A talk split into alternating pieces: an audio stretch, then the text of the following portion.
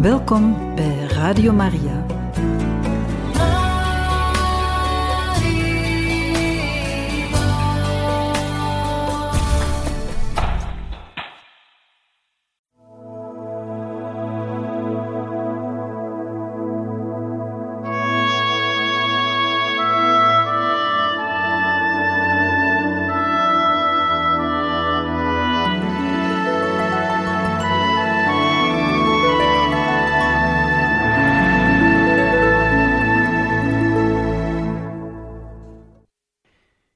De slimme Mahatma Gandhi smeedde het weigeren van voedsel tot een scherp politiek wapen. Men had het over hunger strike, hongerstaking, dat het tegenovergestelde zegt van wat men meent, want het gaat om voedselstaking. Maar de term hongerstaking werd algemeen aanvaard. Toen in 1933 de Britse regering een maatregel trof die hem niet aanstond, namelijk het toekennen van afzonderlijke kiescolleges aan de verdrukten, schreef Gandhi vanuit de gevangenis aan de eerste minister van Groot-Brittannië dat hij zich ging doodhongeren indien het besluit niet tijdig werd ingetrokken. Gandhi had reeds in 1924 21 dagen op zoutwater gevast, ter uitboeting van de bloedige twisten tussen Hindoes en moslims. Telkens werd Gandhi's actie mooi in de kranten weergegeven en telkenmale groeide zijn invloed op de massa. Maar het was niet daarvoor dat hij deed, beweerde hij. Het was de stem Gods die hem beval boete te doen en hij gehoorzaamde. In het Britse parlement werd de India-wet in 1935 aangenomen om het proces van zelfbestuur op gang te brengen. Maar de beslissing van Londen ging volgens sommigen niet ver genoeg en men riep om een volledige boycott. De Loreto-zusters bleven in die dagen zeer strikt binnen de kloostermuren en gingen enkel daarbuiten als er een noodsituatie was, zoals wanneer men naar het ziekenhuis moest gaan. Zelfs dan was het hen niet toegelaten om zich te verplaatsen met bus of tram, maar ze moesten mee met een rijtuig, met een medezuster als metgezellin.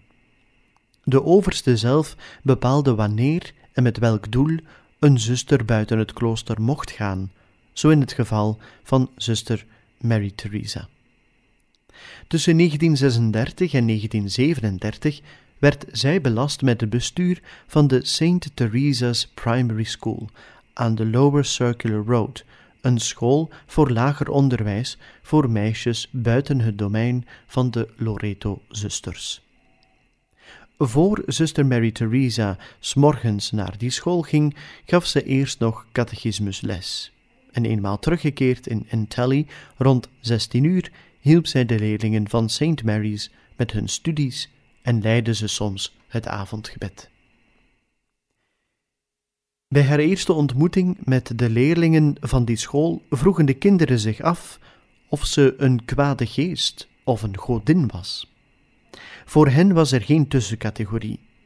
Zij die goed waren, voor hen werden aanbeden als godheden, terwijl ze van hen die hen slechtgezind waren bang waren, als van demonen, en het bleef bij het minimale respect. Zuster Teresa stroopte meteen de mouwen op, zette alles opzij in het lokaal, nam water en borstel en begon de vloer te kuisen, wat hen zeer verwonderde. Ze bleven haar lang aankijken, want ze hadden nog nooit een lerares een les zien beginnen met dit soort werk. Des te meer daar in Brits-Indië wassen en reinigen altijd gedaan werd door de lagere kasten.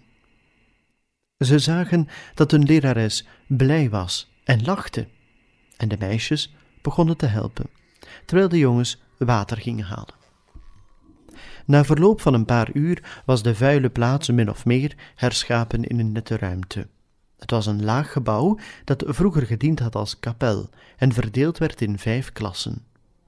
Bij haar aankomst waren er 52 leerlingen. Het werd er gauw meer dan 300. Iedere dag moest de zuster te voet het lange traject naar die school afleggen. zo zag ze met haar eigen ogen de werkelijke ontbering en armoede die er bestond in Calcutta. Ze werd direct geconfronteerd met de bittere armoede en de allerarmsten. Het was voor haar een zeer nuttige ervaring en oefening voor haar toekomstige werk in de slums van Calcutta. Maar ze moest nog een lange weg afleggen eer het zover was. Zuster Marie-Theresa bezocht zondags, wanneer ze daartoe enigszins de tijd had, de arme gezinnen van haar leerlingen aan St. Theresa's. Ze kon hen niet helpen, want ze had niets, maar ze kwam hen wat plezier verschaffen. De zuster organiseerde voor de kinderen een zondagsschool.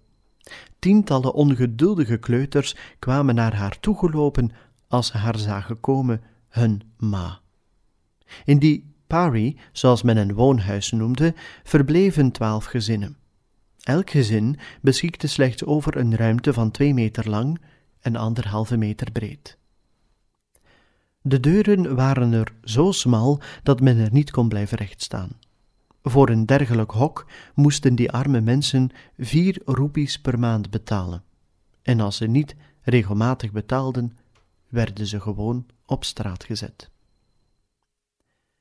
Zuster Marie-Theresa organiseerde er haar zondagschool in een soort kamer, en na de schooltijd moesten al de kleintjes een wasbeurt ondergaan. Op het einde van het jaar werd voor de prijsuitreiking gezorgd. Toen de zuster vaststelde waar die kinderen sliepen en aten, was ze bijzonder diep bedroefd, want ergere miserie was er niet. Maar het waren blije en gelukkige kinderen. Eenmaal met elkaar kennis gemaakt, kon de vreugde niet op.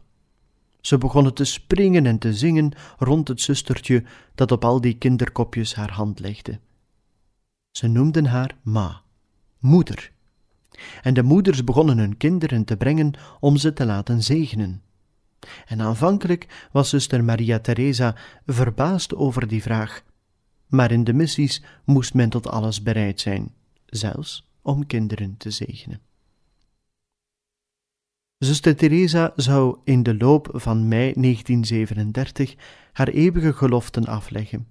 En op een dag kwam een kind bij haar dat er bleekjes en droevig uitzag. En het vroeg de zuster of ze zou terugkeren bij hen, want het had vernomen dat ze moeder zou worden. Het kind begon te wenen en zei: Och, word toch geen moeder. En zuster Teresa trok de kleine naar zich toe en vroeg: Gaat er iets niet, mijn lieve kleine? Wees niet bang. Ik zal terugkomen. En ik zal altijd uw ma blijven. Het kleintje begon dadelijk te lachen en liep blij weg. Het kind zal ergens iets opgevangen hebben dat de zuster, die haar eeuwige geloften zou doen, moeder zou genoemd worden. Zuster Teresa had een enorm gezag bij de schoolkinderen. Op zekere dag kwam een Engelsman haar school bezoeken en was erover verbaasd dat er zoveel kinderen bijeen zaten. Ze waren met 375 in twee lokalen. Tijdens zijn bezoek heerste er absolute stilte in de school. De man kon dit nauwelijks geloven en vroeg aan de non welke straffen zij gebruikte om er de tucht in te houden. En de grootste straf, zei ze, was van er niet naar om te zien en te doen alsof men zich niet voor hen interesseerde. En waarom hen slaan? Ze kregen er thuis al genoeg van langs. De kinderen moeten u graag zien, zei de bezoeker, want u houdt van hen en ze hebben het begrepen. Voor 1937 werd er in Brits-Indië verkiezingen aangekondigd de eerste in dat grote land dat stap voor stap op weg was naar onafhankelijkheid. Vanaf het midden van 1936 werd er campagne gevoerd. Naast het Indisch Nationaal Congres, waarvan Jawaharlal Nehru voorzitter werd, trad ook de Moslimliga, een confessionele organisatie in het strijdperk. Godsdienstige tegenstellingen werden een belangrijke factor in de politiek en de Britten, die misbruik maakten van die tegenstellingen, wakkerden ze zelfs aan. Gandhi walgde van godsdienstige tegenstellingen tussen Hindoes en moslims. Van juli 1936 tot februari 1937 bezocht Nehru alle provincies in het land en legde al dus meer dan 80.000 kilometer af met de trein, auto, fiets en ossenkar. In die periode leerde hij Indië echt kennen. Er waren in totaal 30 miljoen kiezers, waarvan 54% zijn stem uitbracht. Van de 1585 zetels in 11 provincies kreeg het congres er 711. En in zes provincies behaalde het congres een absolute meerderheid. Zuster Maria Theresa van haar kant had intussen een duidelijke optie genomen voor de armen en de ellendigen.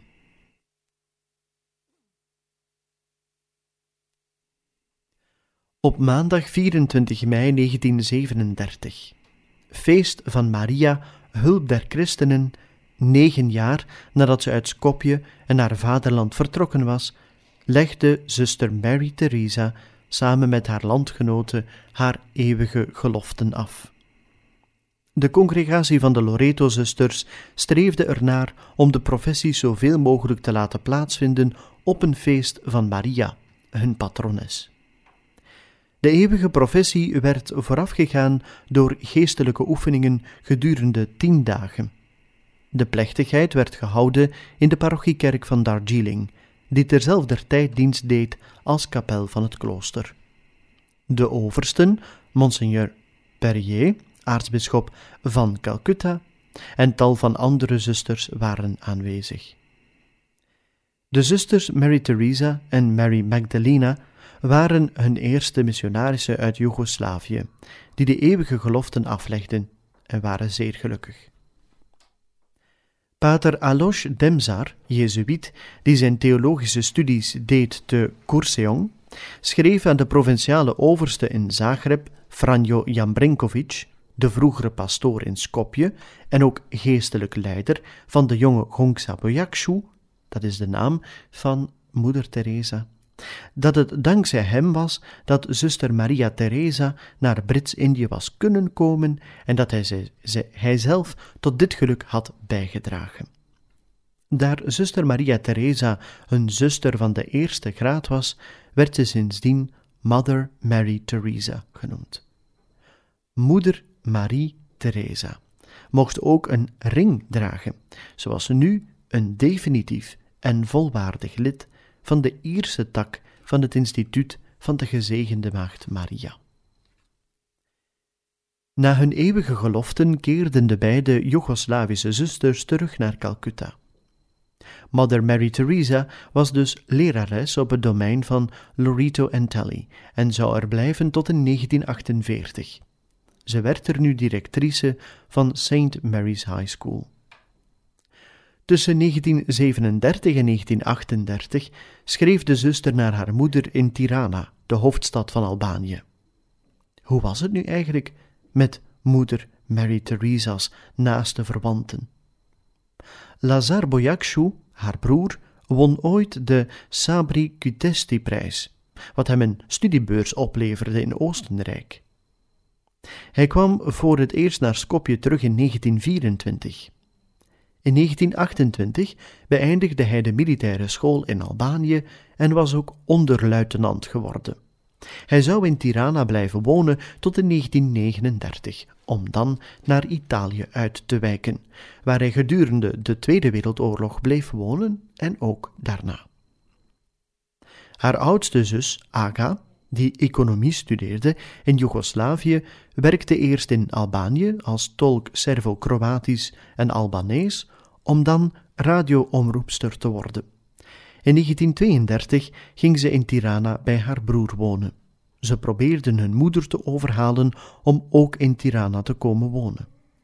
Drana liet zich tenslotte in 1934 overhalen en uit Skopje nam ze een mooi tapijt en borduurwerk mee. Moeder Teresa betreurde in haar briefwisseling met haar moeder in Tirana dat ze niet bij haar kon zijn, maar wenste haar moeder alle geluk toe. Zij zelf, haar kleine Gongsa, was gelukkig. Het was een nieuw leven. Hun centrum van de Loreto-zusters in Calcutta was heel mooi, ze was lerares en het werk beviel haar. Ze was ook directrice van St. Mary's en een ieder hield van haar en ze genoot ieders achting. Drana antwoordde haar dochter dat ze niet mocht vergeten dat ze daarheen vertrokken was voor de armen.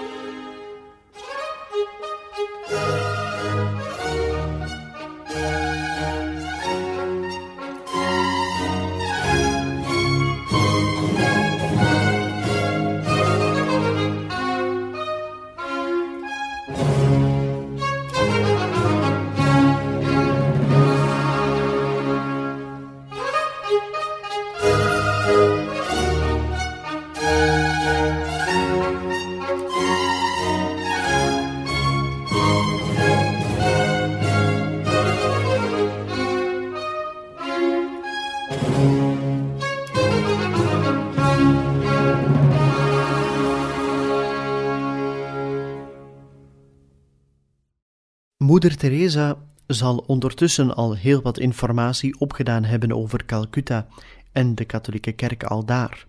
Het ogenblik is gekomen om daar wat nader op in te gaan. De eerste prediking van het evangelie in Bengalen dagtekent van de 16e eeuw. Portugese priesters, seculaire geestelijken, Augustijnen, Jezuïten, Capucijnen bouwden er kerken, doopten heidenen en stichten missieposten. Na een tijdperk van grote voorspoed kwamen oorlog, hongersnood en allerhande rampen de missie teisteren. In de 18e eeuw moet deze missie niet minder dan 100.000 christenen hebben geteld. Oude oorkonden gewagen van verval gedurende heel de 18e eeuw. Het aantal christenen verminderde van jaar tot jaar en er was een gebrek aan priesters. Protestantse zendelingen overrompelden de streek en de katholieke kerk in Bengalen zieltoogde. In 1834 scheidde paus Gregorius XVI Bengalen af van het Portugese bisdom Milapore en richtte het zelfstandige apostolisch vicariaat van Bengalen op, waarvan de zielzorg werd toevertrouwd aan de Sociëteit van Jezus. Gedurende twaalf jaar arbeiden Ierse Jezuïeten, in totaal een dertigtal, te midden van ontzettende moeilijkheden. In 1846, onder Monsignor Carew, apostolische vicaris, zag de Ierse provincie van de Jezuïeten zich genoodzaakt haar paters terug te trekken, zodat de zielzorg in handen bleef van enige seculiere geestelijken. In 1850 werden de twee vicariaten van Calcutta en Chittagong opgericht als onafhankelijke kerkelijke gebieden en West-Bengalen en Oost-Bengalen genoemd.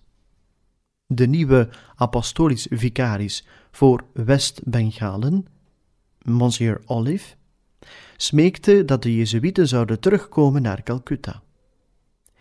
In 1856 droeg de heilige congregatie van de Propaganda Fide het apostolische vicariaat van West-Bengalen over aan de Belgische provincie van de Jezuïeten, die deze missie van de ondergang zou redden.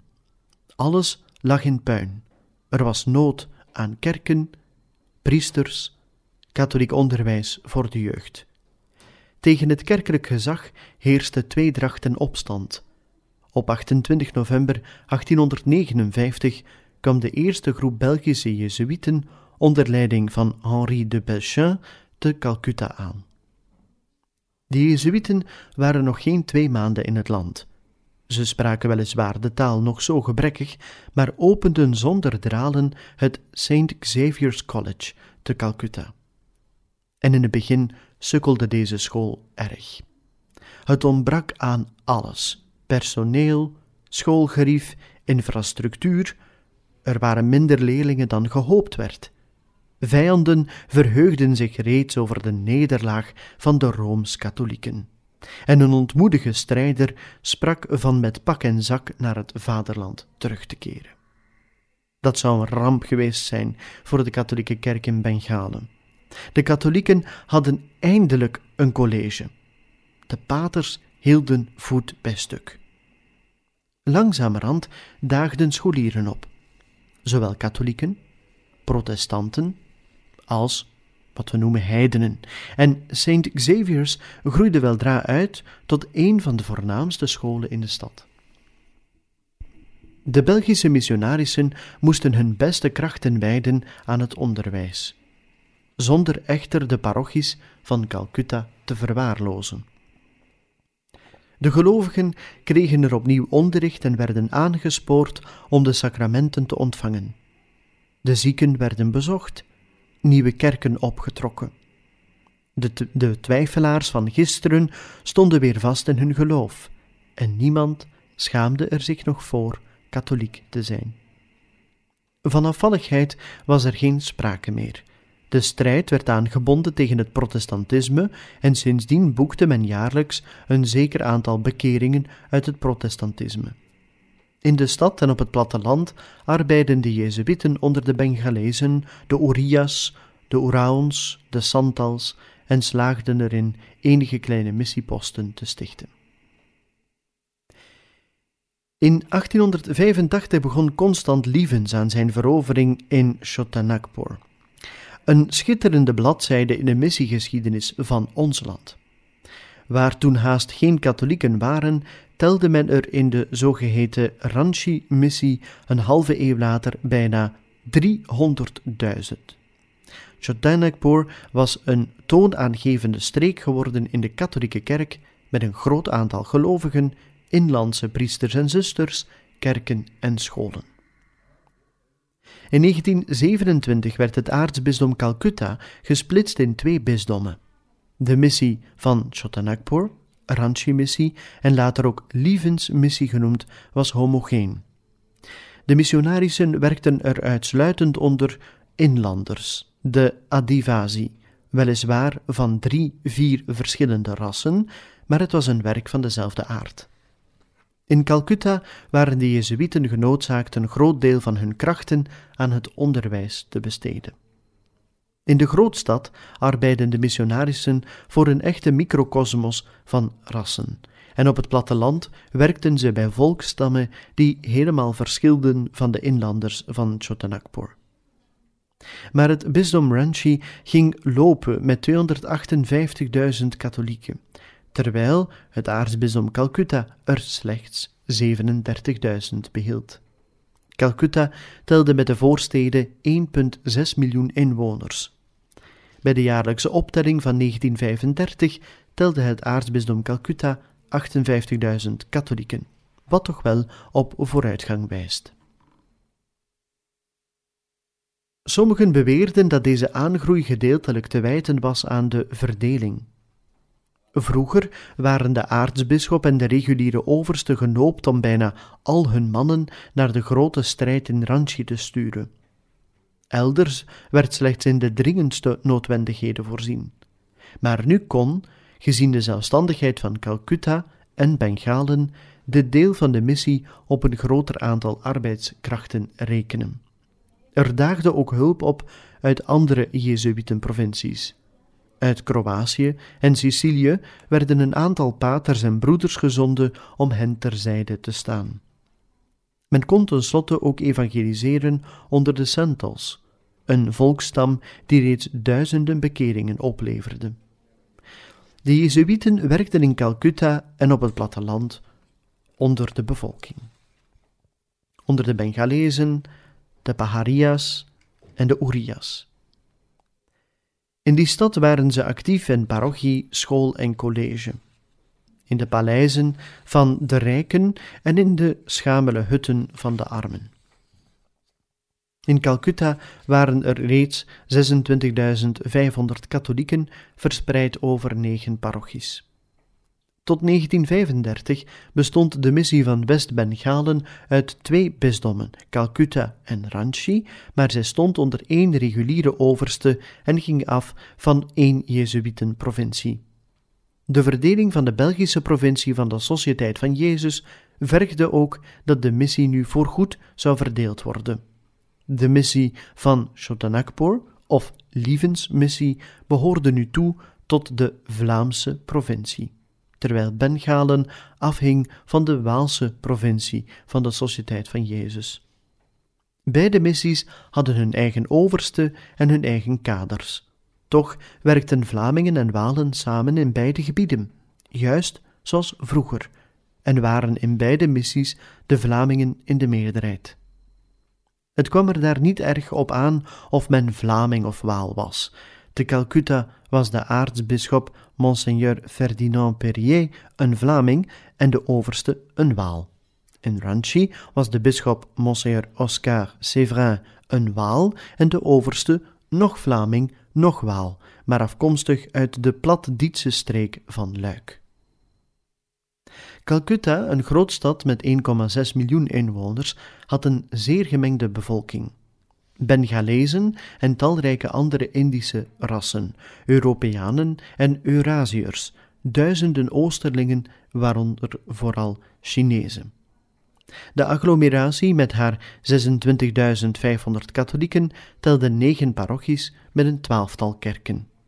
De Jezuïeten waren actief als parochiepriesters, pastoors en onderpastoors. In 1937, 1938 waren in het aartsbisdom Calcutta 189 Jezuïeten werkzaam, waarvan 124 priesters, 45 in het onderwijs, 28 op de parochies en 51 in de missieposten. Deze missiepastoraal was specialistenwerk wegens de vele talen die in deze wereldstad gesproken werden, waaronder het Engels, Bengali en Hindi. Een pater uit Zuid-Indië hield zich vooral bezig met de Tamil-sprekenden en pater Christian de Moor ontfermde zich over de Chinezen. Wat het onderwijs betreft bestond het St. Xavier's College uit een school department, lager en middelbaar onderwijs, en een college department, hoger onderwijs, met zo'n 2000 leerlingen en studenten. Het St. Xavier's College was ongetwijfeld de roem van de Jezuïetenmissie in Calcutta. Met autobussen werden de jongelui in verschillende wijken van de stad opgehaald.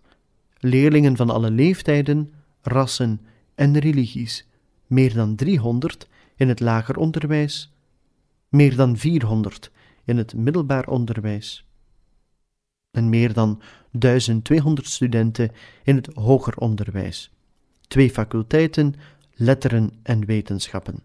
Europeanen, Eurasiërs en Indiërs, het merendeel Hindoes, voorts christenen, 300 katholieken, Armeniërs, protestanten, moslims, parsen, van lager tot en met hoger onderwijs een zeventigtal leraars en professoren, waaronder een twintigtal Belgische paters Jezuïeten. Onder de docenten waren een twintigtal niet-katholieken. Dat was goed voor de niet-christenen, voor de jongeren die vergelijkingen konden maken en voor de reputatie van het instituut bij de niet-christenen. De paters Jezuïeten werden in het aartsbisdom Calcutta bijgestaan door een twaalftal seculiere inlandse priesters, de Ierse broeders van St. Patrick en een dapper leger missiezusters, de dochters van het kruis uit Luik, Ierse zusters van Loreto, de zusterkunst der armen, zusters van liefde van de heilige Bartolomea Capitiano en Vincenza Gerosa uit Italië en de dochters van de heilige Anna, een inlandse congregatie.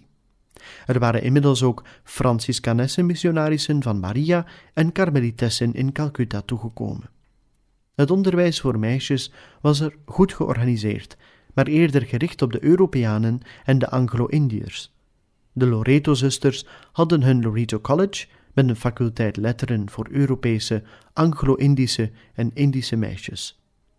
Een weinig buiten de stad hadden ze een scholencomplex met lager, middelbaar en normaal onderwijs voor Anglo-Indische meisjes. Er was ook een school voor Bengaalse meisjes gestart en er was ook een weeshuis. Aartsbisschop Perrier schreef toen: Calcutta is een moeilijke, maar goddank geen dorre missie. Waar we onze akker kunnen bebouwen, daar gunt de Heer zijn dauw en regen en zonneschijn, en dan groeit de zielenoogst, hier meer, elders minder weelderig, maar op ieder veld oogsten we vruchten van zaligheid en zielen voor Christus. Nergens staan we voor een veld dat slechts distels en doornen voortbrengt. Christian de Moor, jezuïet en onderpastoor in Calcutta, verstrekte in 1938 nuttige informatie voor de lezers van Jezuïtenmissies in België. Van maart tot juni was het er stikheet en droog. Van juni tot oktober, het regenseizoen, benauwd en vochtig, en van december tot februari betrekkelijk koel. Het krioelde er van alle soorten mensen: Hindoes, moslims, mensen uit Bengalen, Patna, Dhaka, Bombay, Ranchi, Punjab, China, Japan en ga zo maar door. Men kwam er van alle kanten werk zoeken. Heel Indië was er werkelijk vertegenwoordigd. De missionaris schreef dat het een moeilijk apostolaat was. Men had er geen vaste bevolking zoals in het binnenland. De mensen kwamen en gingen. Ze hadden geen eigen huis of thuis en bleven er slechts om het werk. Het waren natuurlijk de beste niet die naar Calcutta kwamen. Meestal hadden ze hun familie achtergelaten en oefende de grootstad een verderfelijke invloed uit op hun zedelijk en godsdienstig leven. Gewoonlijk kwamen ze dan eerst bij een priester, vooral als ze zijn geldelijke steun van doen hadden. Duizenden Bengalezen uit Dhaka, bijna allen katholiek, dienden er als kok. Daar ze de ganse dag in touw waren, konden ze alleen s morgens vroeg en s avonds laat naar de missionaris gaan. Zondags hadden ze zeer vroeg een mis, waaronder pater de Moor zijn vijf minuten toesprak. Novenen en tridiums werden s'avonds na tien uur gehouden. Voor de vele jongens die er de stiel kwamen leren, hield de pater van 22 tot 23 uur een, jawel, nachtschool. De vrouwen en meisjes bleven over het algemeen in Dhaka wonen. Er waren ook de kamars of leerbewerkers uit de missie van Patna, waar de Amerikaanse Jezuïeten actief waren, en behorend tot de lagere kasten. De moor, die voor hun zielzorg instond, gaf voor hen s'avonds catechismusles, en voor hun kinderen werd een school geopend. Ze kwamen graag, maar wat waren ze nog wild en primitief? De mensen uit Chotanagpur die naar Calcutta waren uitgeweken, woonden over de stad verspreid en vergaten gemakkelijk hun godsdienstplichten te vervullen. De Moor hoopte daaraan te verhelpen door ze bijeen te brengen in een sociale organisatie. De Anglo-Indiërs waren doodarm en werden zowel door de eigenlijke Indiërs als door de Europeanen veracht. Hun toestand verergerde met de dag. De Moor, die bijna een jaar in China had gewoond om er de taal te leren, opende in de Chinese wijk te Calcutta een school en s'avonds gaf hij catechismusles voor de catechumenen. Calcutta was de voornaamste handelsstad van Indië en kreeg de bijnaam Paleizenstad. Maar wanneer men een bezoek bracht aan sommige parochies, zoals St. Thomas of St. Teresa, kreeg men wel heel wat anders te zien. Lage, meestal lemen hutten, doorgaans in rijen, met de achterzijde vlak tegeneen. In krotjes van zowat drie bij tweeënhalve meter hokten de mensen er soms met een twintigtal samen, man en vrouw, de kinderen, een paar verwanten en bovendien onder hetzelfde dak een geit, een hond en bij de moslims enkele kippen. Gewoonlijk een lage deurstijl en gaten in het dak waarlangs de zon wat schemering binnenpriemde en de regen neerdruipte. Bij nat weer werd de vloer van klei dan ook een drassige boel. De hutten hingen vol rook, want men stookte en kookte binnen. De huurprijs, al naar gelang de afmetingen, schommelde tussen 25 en 60 frank per maand. Het waren allemaal voerlui, rickshawlopers, dagloners, sjouwers op zeeschepen, sigarettenventers enzovoort. Rond een dertigtal putten waren een 1500 gemakken aangebracht, waarvan de buizen in die reservoirs uitliepen, broedplaatsen voor alle soorten van ziektekiemen. De toevoer van gefilterd water was in dit kwartier onvoldoende. Men gebruikte dan maar het water van die putten voor bad en keuken. Het vuile water uit de hutten bleef in plassen in de smalle steegjes staan en al het afval werd eenvoudigweg op straat gesmeten. Uit die vuilnis en die beerputten steeg een geweldige stank op. Zwermen vliegen, snuffelende honden en de spelende straatjeugd vonden er hun gading in. De dood had er vrij spel. Op 699 kinderen, geboren in 1936-37, stierven er 254, we zeggen meer dan 36 procent, die niet één jaar oud werden. Geen wonder dat de tering er zoveel slachtoffers wegmaaide. De laatste acht jaar was dit aantal overigens verdubbeld. Moeder Teresa werd gaandeweg met die erbarmelijke situatie geconfronteerd. In Calcutta droegen de mensen op straat de meest onconventionele kledij. De Bengaalse mannen hadden doorgaans een dhoti aan, een stuk witte, lichtgeweven stof, de lendenen en de benen omhuld, een wit hemd met vliegende slippen en sandalen. De vrouwen, weinig talrijk in de straten, droegen steeds een sari, een lang stuk weefsel waarin de Indische dame zich schuin weet te, houden, te hullen, van de voeten tot aan het hoofd. Het waren vooral witte saris, want men was hier in Bengalen, doch er waren ook blauwe, rode, oranje, groene of toch dikwijls witte, afgeboord met borduurwerk in kleur. Weldra zou daar een andere, opvallende sari het straatbeeld sieren, die van Moeder Teresa en haar medezusters.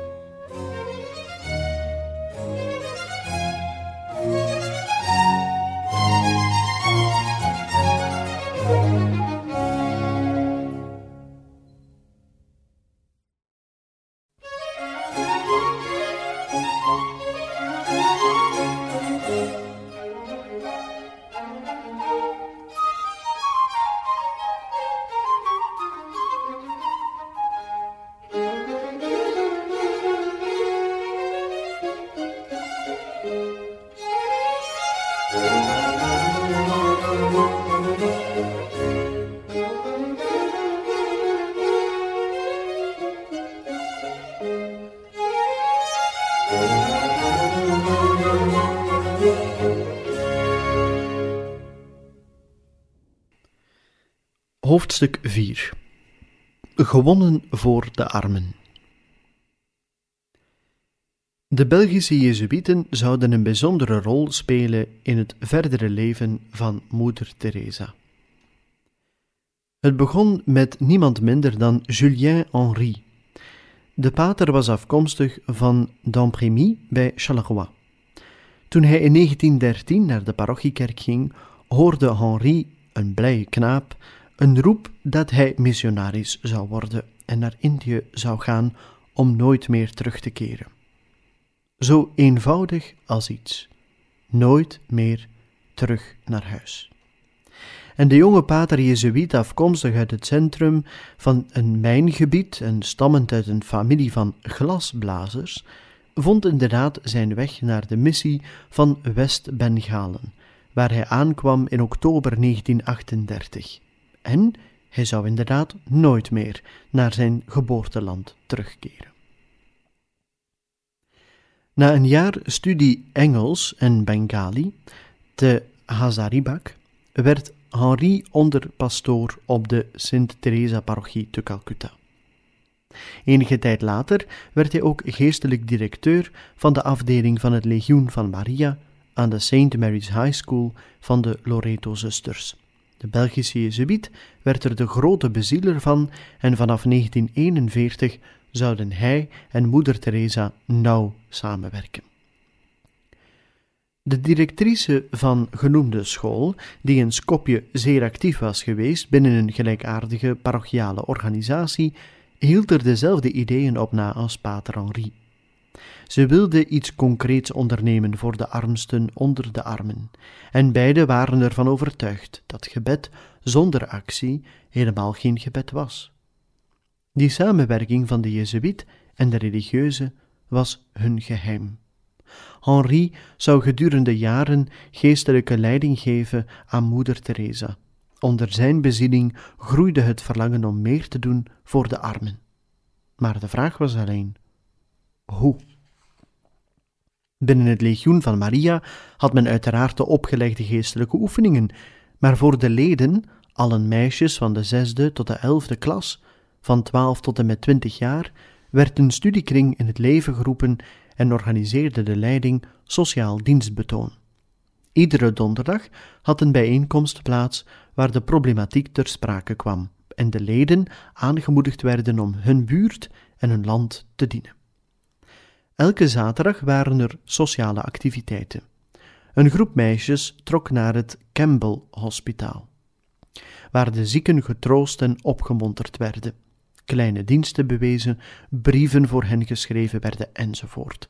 Een andere groep leerlingen ging naar een of andere bustie of krottenwijk waar pater Henri actief was.